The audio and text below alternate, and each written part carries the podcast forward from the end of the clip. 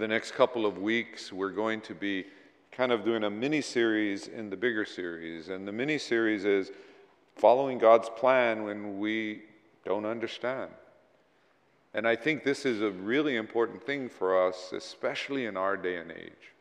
Um, and as we look at what's happening in Paul's life at this point, remember, Paul has been in prison for two years. And, um, you know, he's been kind of connecting with, uh, with the governor, regularly seeing him, ministering to others. He has some freedom um, in terms of people coming and going. He's writing letters, etc. But a new governor comes to town. And that's what we're going to read today. So in Acts 25, verses 1 through 12, it says Now, three days after Festus had arrived in the province, he went up to Jerusalem from Caesarea. And the chief priests and the principal men of the Jews laid out their case against Paul, and they urged him, asking a favor against Paul that he summon him to Jerusalem, because they were planning an ambush to kill him on the way. Festus replied that Paul was being kept at Caesarea and that he himself intended to go there shortly. So he said, Let the men of authority among you go down with me, and if there is anything wrong about the man, let them bring charges against him. After he stayed among them not more than eight or ten days, he went down to Caesarea. And the next day he took his seat on the tribunal and ordered Paul to be brought. When he had arrived, the Jews who had come down from Jerusalem stood around him, bringing many and serious charges against him that they could not prove. Paul argued in his defense Neither against the law of the Jews, nor against the temple, nor against Caesar have I committed any offense. But Festus, wishing to do the Jews a favor, said to Paul, Do you wish to go up to Jerusalem and there be tried on these charges before me? But Paul said, I am standing before Caesar's tribunal, where I ought to be tried. To the Jews I have done no wrong, as you, you yourself know very well. If then I am a wrongdoer and have committed anything for which I deserve to die, I do not seek to escape death. But if there is nothing to their charges against me, no one can give me up to them. I appeal to Caesar. Then Festus, when he had conferred with his council, answered, To Caesar you have appealed, to Caesar you shall go. So there's this change in, in governors. There was Felix, and he gets actually forced out, and then Festus comes in.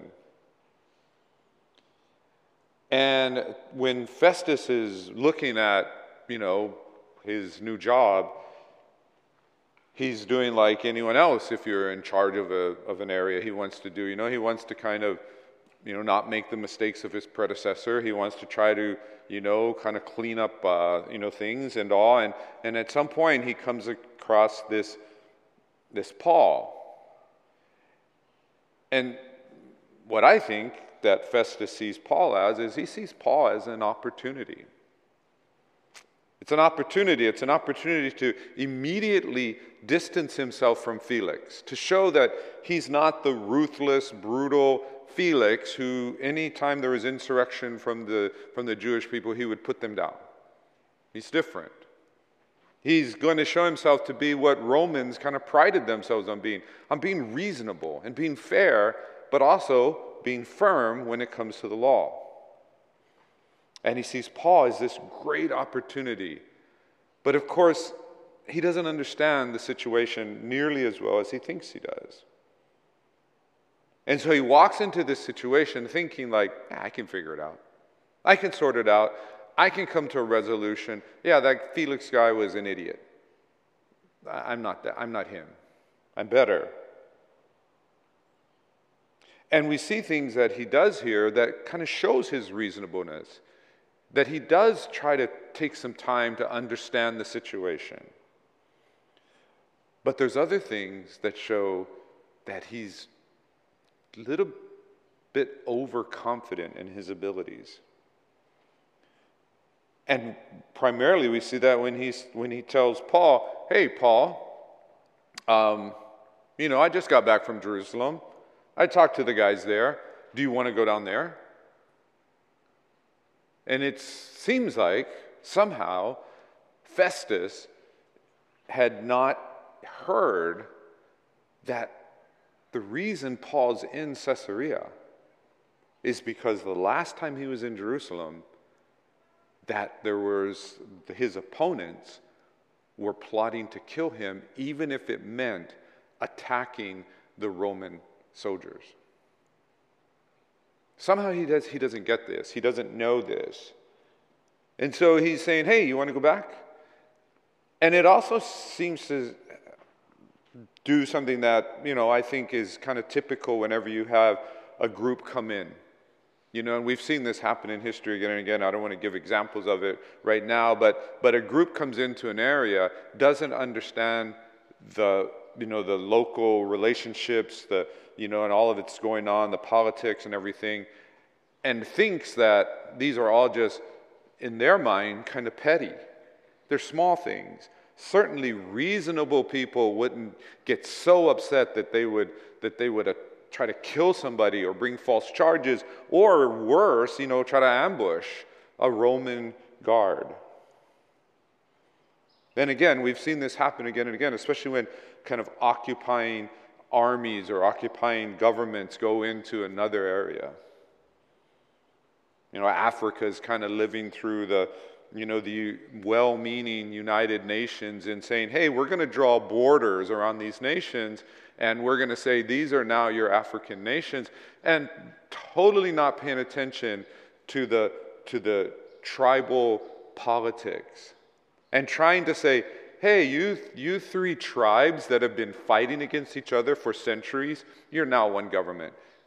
You know, be nice.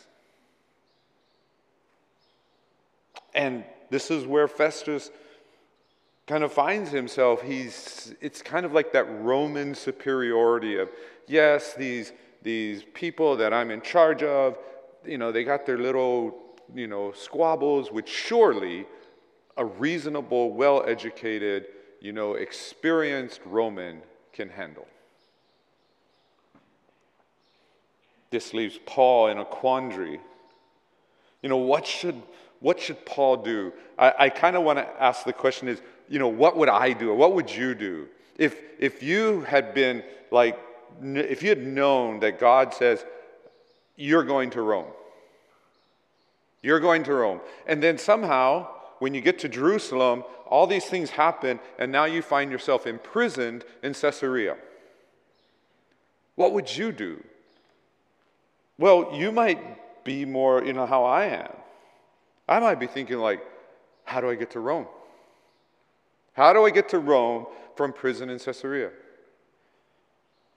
If you're like me, you would think step one, get out of prison. Right? That seems to be step one get out of prison. Well, how do I get out of prison? Well, one way is if they actually have a legitimate trial, I'm going to be released. And Felix has pretty much said, You should be released, but I'm not releasing you. Festus is saying the same thing. There's no charges against you. How can I? He, he's, he's got this quandary that we're going to talk about next week, where Festus is like, How can I send you to Rome to appeal to Caesar when there are no legitimate charges against you? Festus knows he should let him go. He's not letting him go. We know what Felix was waiting for. Felix was probably hoping that maybe some of the rabble rousers would go away, the tensions would, would go down, and really what he's waiting for is a bribe. So, if I'm Paul and I'm thinking, step one, get out of prison, well, I'm not going to get out of prison through the, the way that should happen, through the justice system. So, pay the bribe, raise the money. Paul certainly could have. He had the supporters. It wouldn't have been an issue for him to, to get this bribe. But Paul understood something. And it's something we're going to unpack much more next week. But Paul understood that no matter what he did, that no matter what actions he took, he needed to reflect Christ in all that he had done. And I think if Paul had even considered the bribe, I'm not saying he would have, but had he even considered the bribe, or if he and his followers were sitting around talking about it, the question that would have ultimately come up would would Jesus, in the same situation, have paid a bribe to get out of prison? What would that say about the gospel and, and, and what Paul was saying Christ had done in his life if he just says, okay, I'm going to play the game like everyone else? I think ultimately he, he says it's, it's not, it's wrong, it's not Christ like. And so for two years he's going to stay there and he's going to take advantage of the opportunity to show the gospel. But here comes Festus. And now he's in this quandary. And the quandary is do I trust the governor? Do I trust the governor? Festus is clearly not Felix. Festus is actually trying to resolve the case. Do I trust the governor to protect me? Well, if we go back to another governor in a similar situation, which, by the way, there's definite parallels, as John pointed out last week, uh, two weeks ago actually, that the trial of Jesus and the trial of Paul, there's some similarities. And here, Festus is much more like Pontius Pilate. And when Pontius Pilate was confronted with doing the right thing, he didn't do the right thing. He did what he considered the reasonable thing. The reasonable thing was I got this potential riot on my hands. The reasonable thing is okay, even though I know it's an injustice to this one man, better injustice to one man than all of the violence and all of the people that are going to get hurt, and especially he himself would have been hurt. He does the reasonable thing. And Pilate is considered to be a, you know, by the Romans, you know, pretty decent governor. Festus, if he's more like, if he's more like Pilate, even if he is reasonable and he's trying to be just, it's not going to work out well, and Paul knows it. I think the other question Paul is, is resonating with Paul is not just how can I be, you know, how should I be Christ like? How should I show who I am in Christ in all these situations? But I think the other question is still, how do I get to Rome? How do I fulfill God's will and get to Rome? And I think he realized immediately going to Jerusalem was not the way to Rome. And I think we need to appreciate, I think we need to appreciate, you know, Paul's situation. We sometimes think of these, these people in the Bible as like they're somehow like, like superhuman, like they're super Christian. Paul didn't know all the events. If it's actually kind of confusing. In fact, Paul very well, we know that on the way to Jerusalem, Paul had well meaning Christian friends telling him why he shouldn't go. And in the middle of the situation, Paul very well could have had well meaning Christian friends who are saying, See, you know, the reason you're here in prison is because you didn't, you know, you're not being faithful. It's because you're not doing what God wants. It's because you're making mistakes. And of course, the reason that that would be the case is because it doesn't make sense. It doesn't make sense. If God wanted Paul in Rome, why even go to Jerusalem in the first place? Just go to Rome. Or when you get to Jerusalem, why does God allow all of this trouble to happen? Why does it end up with Paul being imprisoned by Felix and not released for two years? None of this makes sense. And well meaning Christians can look at things like that and see and say, see, God's closing doors. And because all these doors are closed, and by the way, I'm not criticizing those of you who think that God's will is always open door after open door after open door, because I have thought that in my own life. But what we need to understand is that sometimes God's will goes to places where the doors are closed. There's no open door for Paul. It doesn't make sense. What should he do? And at this critical juncture, at this critical juncture, Paul knows he doesn't understand how God's going to do it, but he understands this. God's, God's will, God's direction was you're going to Rome. The choice had to be Rome. And so he appeals to Caesar. He appeals to Caesar, and I don't know that he fully appreciates the fact that, that Festus is like, I don't even know what he's appealing. I'm not sure. I don't think he does it to kind of put Festus in a difficult position. But there's no guarantees that Caesar is going to see him. Caesar might think his case is not that important. He may have to be there for, you know, a couple years or more. He doesn't know if Caesar is going to have these political favors he's trying to earn by, by doing what the Jewish leaders want. And I think we need to appreciate Paul's situation. Paul doesn't have, you know, God hasn't laid out for him, here's what's going to happen, here's what's going to happen, here's what's going to happen.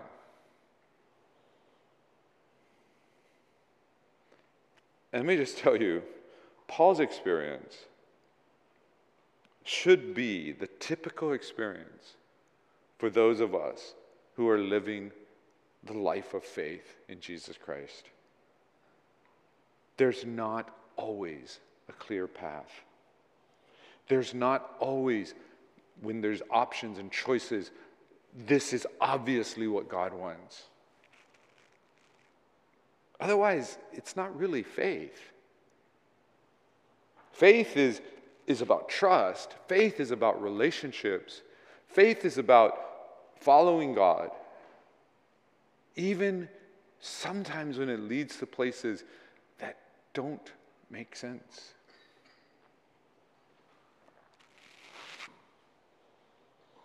And so, while we might think reasonably, God wants us to follow the path of least resistance. Or we might think reasonably that God wants us to always go in a straight line because it's the shortest distance between two points. It's not always the case.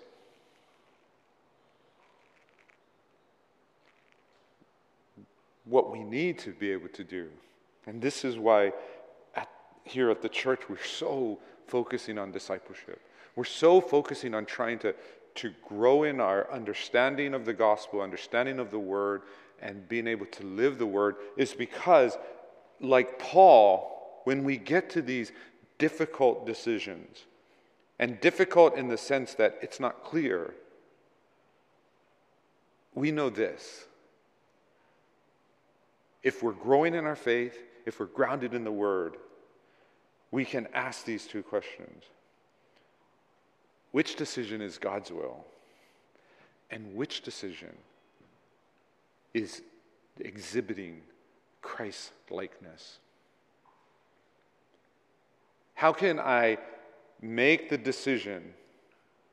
How can I follow the path that is clearly God's will, but also has a consistent witness of who Jesus is?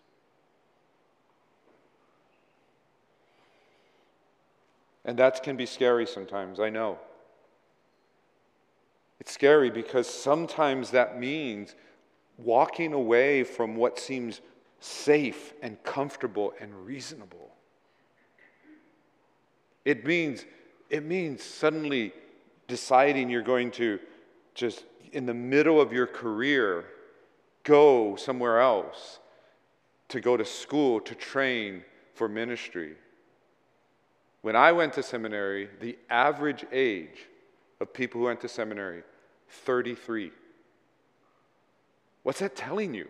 It's telling you the majority of the people at seminary are not going from high school to college to seminary. It means they're going high school, maybe college, then they're in a career, and then somewhere in the middle of the career, they're doing the thing that everybody, if you have a financial advisor, tells you not to do, which is change career. And not just change career, change career for a less lucrative job.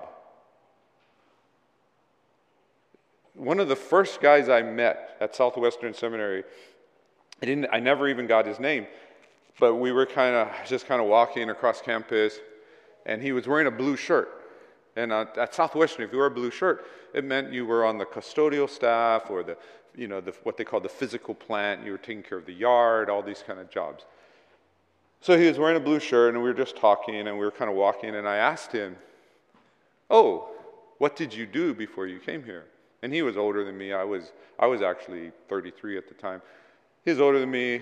He's maybe late 30s, early 40s. And he goes, Oh, I was a software engineer. Oh, okay. So now you're, you know, going to seminary and working a minimum wage job to pay the bills as you're you know, cleaning out the bathrooms. Does that make sense? Makes no sense. Not from the world's perspective. It makes no sense. We have to accept that sometimes those decisions are going to be. And some of you are like, whew, glad I don't have to worry about that because you know what? I'm retired. Let me tell you this. This is why you should be afraid of this. Because if you get serious about your faith and you get serious about following Christ, He may disrupt your retirement plans. That's one of the things that, you know, that I think we have to understand as Christians is that there's no retirement from ministry. I was having um, dinner with some of my high school friends, and some of them are already retired, and I'm like, like I told you guys a couple weeks ago, I'm like, I can't even fathom retirement. It doesn't compute with me. And if I'm not doing something and getting paid for it, I'm going to do it like I used to do it before and just do it for free.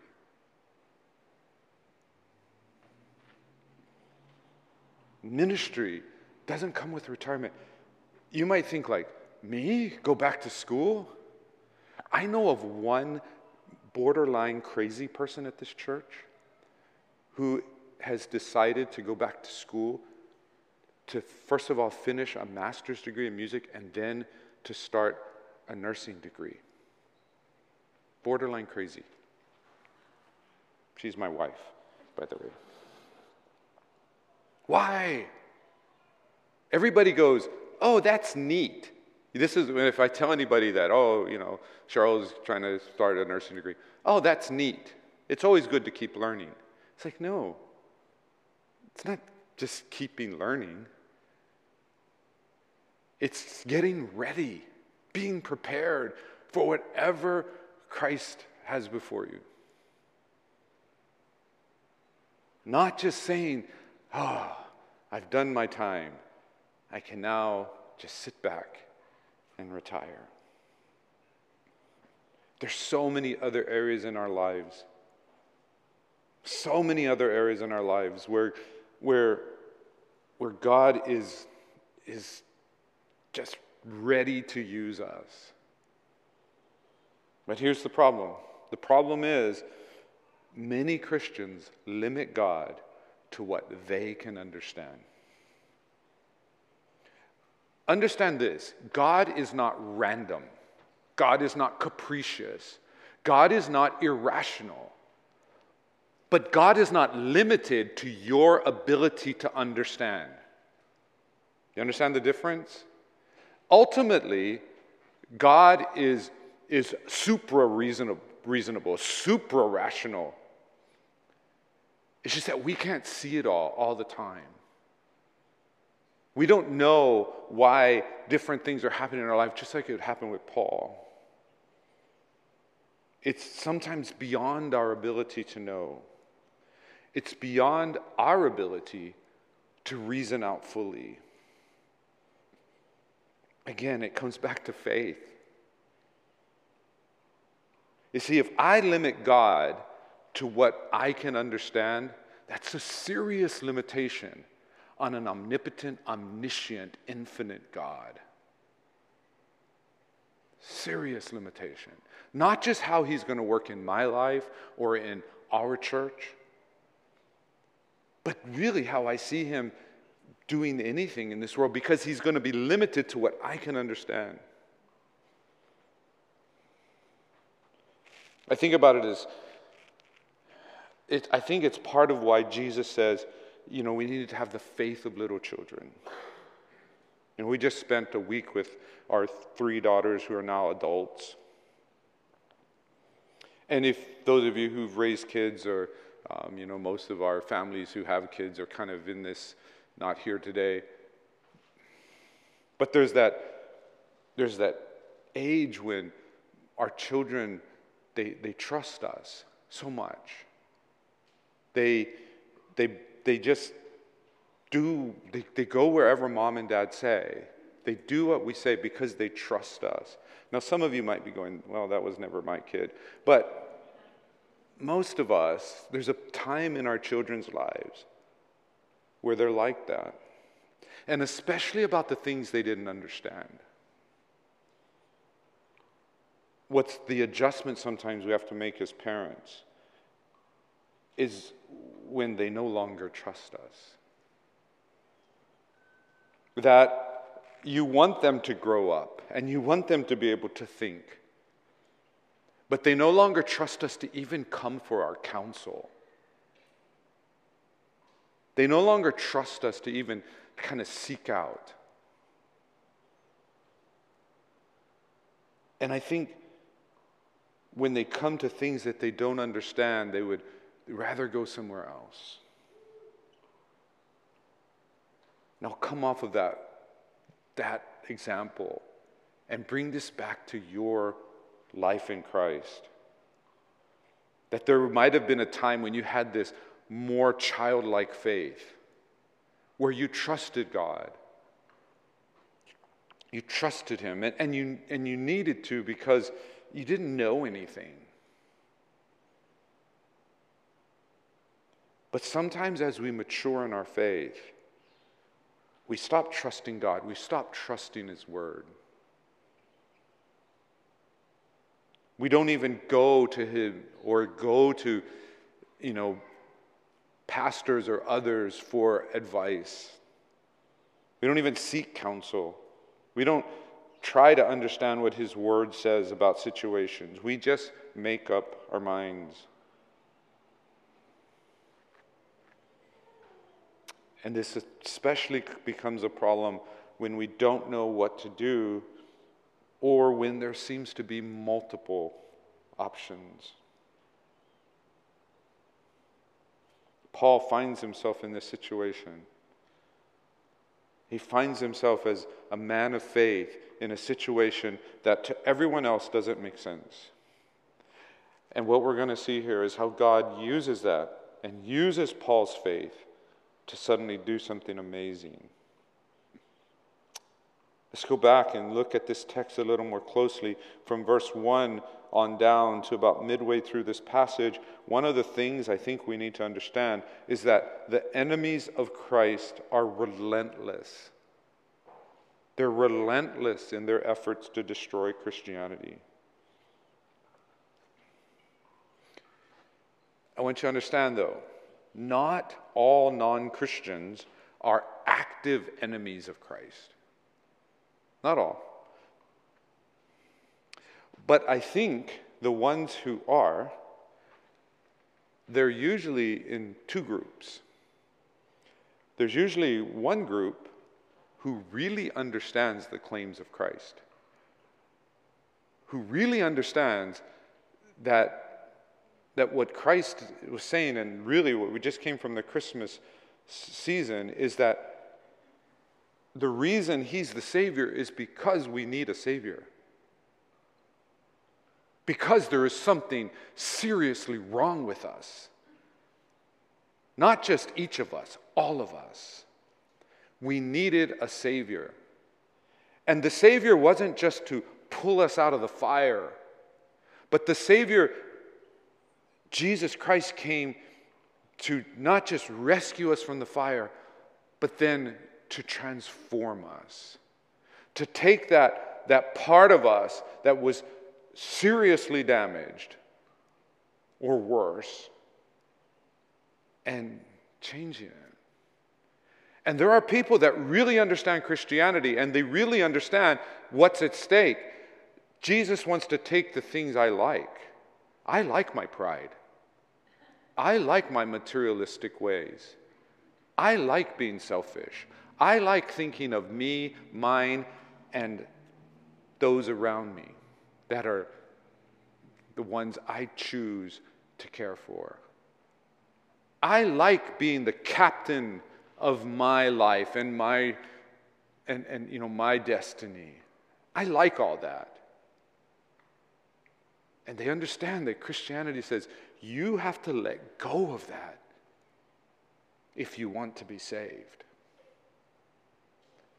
It doesn't mean Christ might now give it back to you.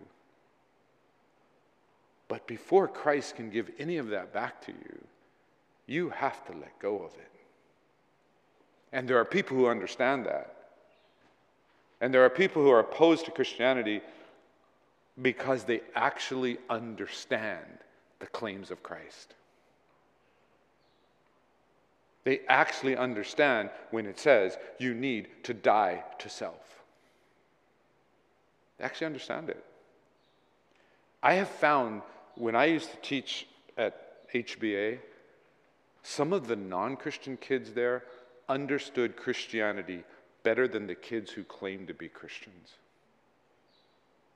A lot of the kids who claimed to be Christians just thought Christianity was like, oh, yeah, yeah, yeah, I believe in this stuff. And yeah, when I need it, you know, I'll call out to God, I'll pray. But pretty much, I'm just going to live my life the way I was going to live it anyway. But when I would talk to some of the non Christian kids, they really understood it. They understood what it meant to really give your life to Christ.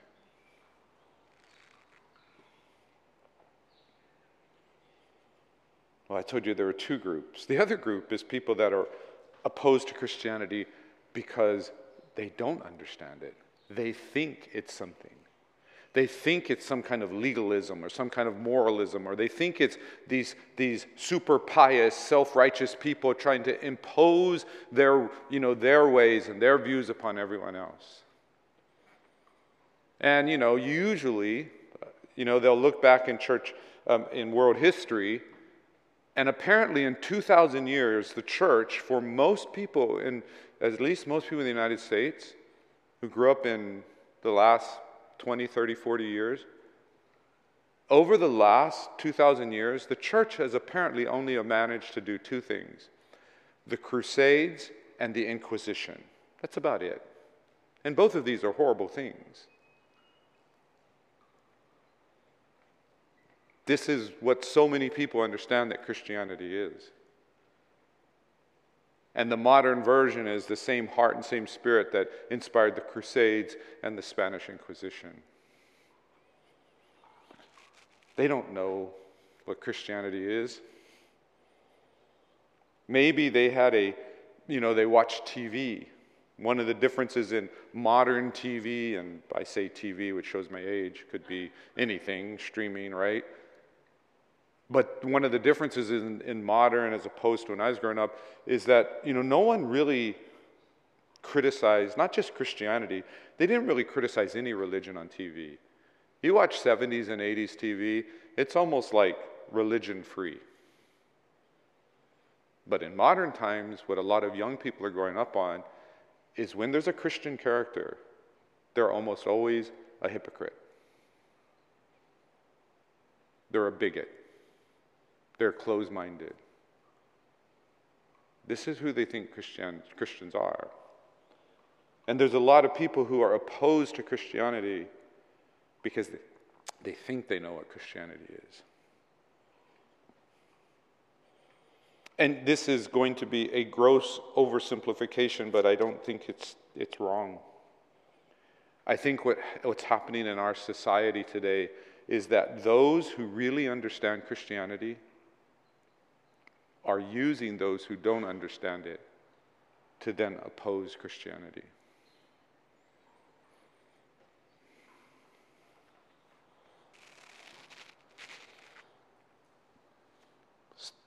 It's relentless in their efforts. And we see this. We see this with it's been two years. And apparently, the chief instigators, the men of Asia, they had gone back. Now it's the chief priests and principal men of the Jews from Jerusalem. They're the ones doing it now. Two years later, they haven't stopped, they haven't given up. Two years later, they're relentless. And they're trying the same old thing. They're not actually bringing any charges. They're not doing, saying anything that's violated Roman law. They're not even saying things that have violated their own laws. They're just, as far as Festus can figure out, is they're disagreeing over whether Jesus resurrected from the dead or not. Relentless. What I love is what we see about midway through, where it says Paul argued in his defense, and this is kind of a summary of it. Neither against the law of the Jews, nor against the temple, nor against Caesar have I committed any offense. He's saying exactly the same thing he said two years. You know why? Because nothing's changed. Nothing's changed. And what you know, what do I think Luke is trying to show us about Paul, and in so doing, show us about who we, need, who we are, and that is that Christians, Christians must be relentless in standing for the gospel in a way that reveals who God is. You see, Paul is not meeting false accusations with false accusations. Paul's not even meeting false accusations with true accusations.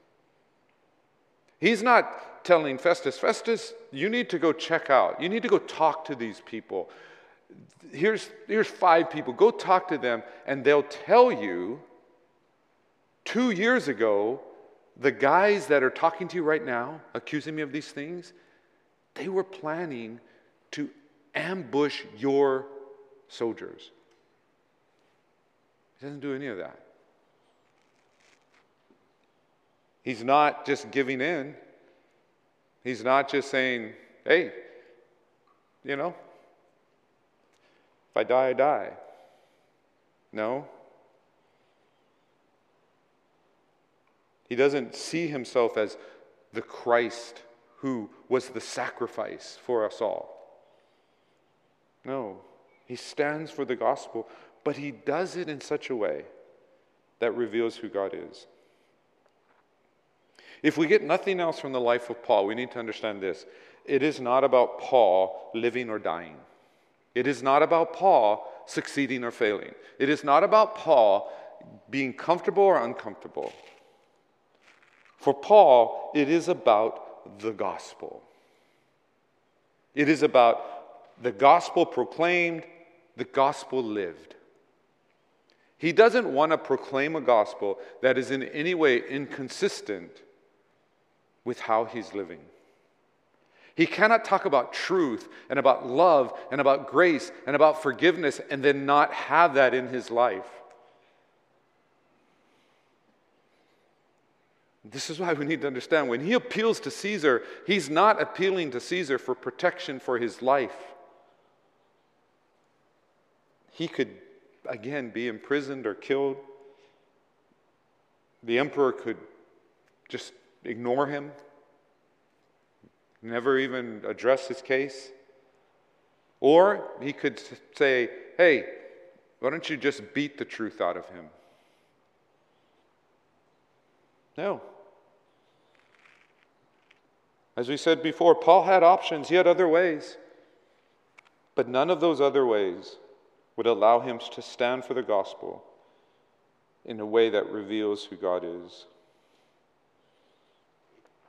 Paul seems vexed by this question. This thing that we've talked about here is how do I love everyone perfectly all the time?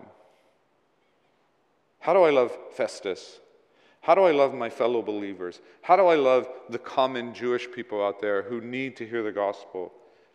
How do I love the chief priest, who's my enemy, the principal men of the cities who hate me? How do I love them all? Well, he knew this. He seemed convinced of this. It wasn't by going to Jerusalem.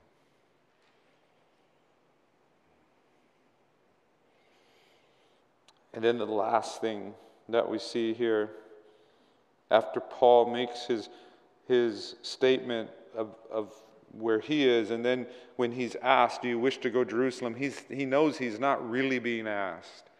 He knows that Festus is not just trying to say, Hey, let's, let's, let's talk about this, let's work this out. That if he says yes or he says no, if, if he doesn't appeal to Caesar, he's going to go to Jerusalem.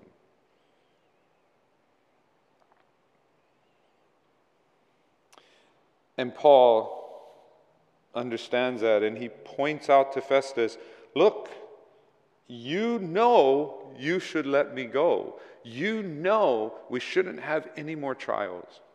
And certainly we shouldn't go to Jerusalem for a trial. You know that. He's kind of revealing what, what it says there when it says, but Festus wishing to do the Jews a favor. He knows this is a way to try to appease these angry Jewish leaders. He even says, Look, if, if I've done something that deserves death, kill me. But I clearly haven't, and you know it. And he says, It doesn't make sense to go to Jerusalem because we know how this is going to end. Either you're going to be Pontius Pilate allowing the mob to kill me, or they're going to attack us on the way.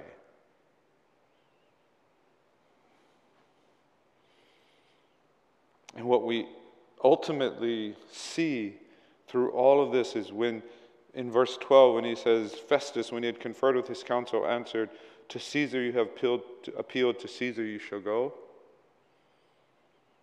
What did God want? God wanted Paul in Rome.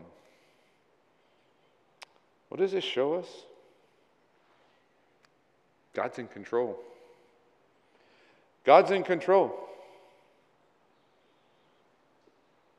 And here's Paul. Had he chosen to trust in his own way, tried to make his own way to Rome, maybe he never gets there, but now he's going even when he didn't understand. And what we're going to read about next week, to give you a preview, next week, you know what Paul's going to get a chance to do before he leaves Rome, before he leaves Caesarea? He's going to get to share his testimony and share the gospel with the royal, the king, all the military tribunals, the military officers, all the leading men, and I'm assuming also the women of the city, and Festus himself. He's, he will have never spoken before such an influential group. And he would have never been given the opportunity, except Festus is now puzzled because he's like, Yeah, I got to send him to Rome, but I don't know what to write in the letter. What are the charges? God, by following God, Paul has the opportunity to do what he believes is his main job sharing the gospel and doing it before the most powerful people in that area. Amazing.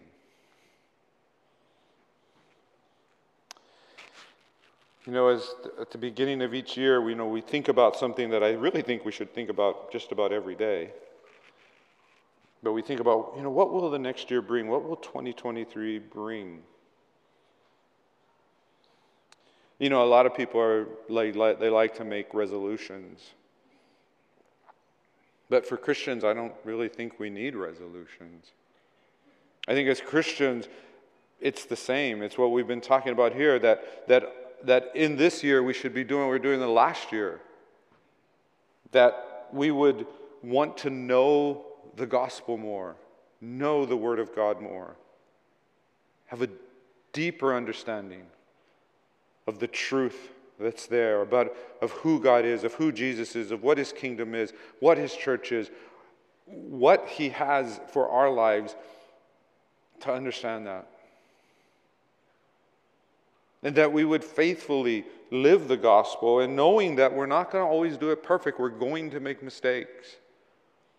But our motivation, our desire is to consistently live the gospel so that when we don't have opportunity to speak the gospel, we have the opportunity to show the gospel. And of course, the third is that this would be a year that we're, we're sharing the gospel. I think we need to be relentless in our study of the gospel, relentless in our desire to want to live the gospel, relentless in wanting to share the gospel. It's going to lead us to uncomfortable situations. But if I'm going to share the gospel with my non Christian friends or my non Christian family or neighbors or others, I want to be like Paul, where my life measures up to the gospel that I'm sharing. I think also as a church, we need to be a church that, that is not just studying the gospel, studying the word, but that through the study of the word, it is bringing us together as a church. What is the next step for you? For some of you who've been visiting with us and been fellowshipping with us, we love it. And we don't ever want you to, to, to stop.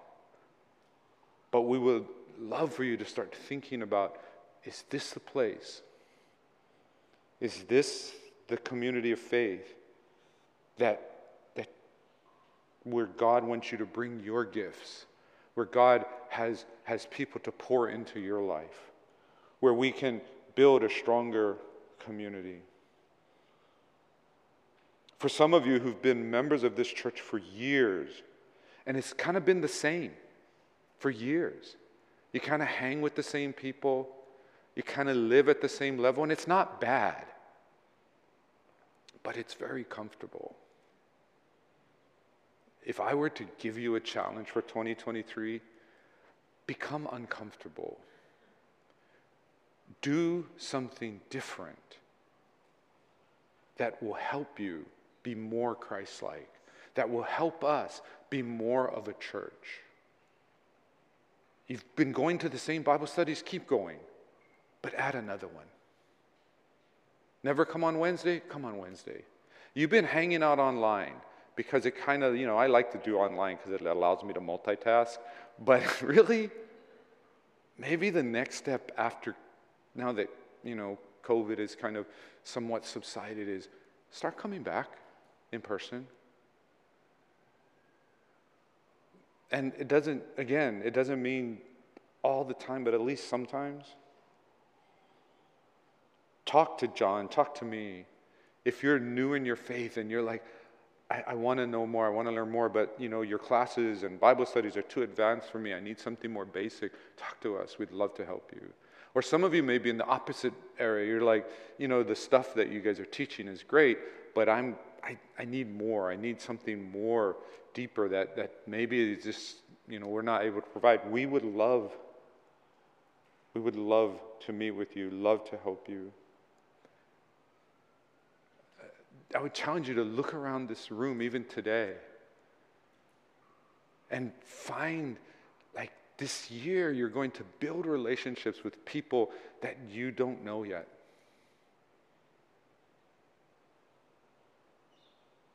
I don't know what it's going to be. But I know this that if we're going to follow Christ, if we're going to be relentless in living the gospel and standing for the gospel, we need to be relentless in being more and more His church. His church, united, so in love with God, so in love with Jesus, so in love with the Word, but also so in love with each other. That doesn't happen by us just getting together once a week. And yet, that is the witness to the world. Jesus told his own disciples, They will know me because of your love for one another. Let's be relentless in how we love one another and reveal God to this world.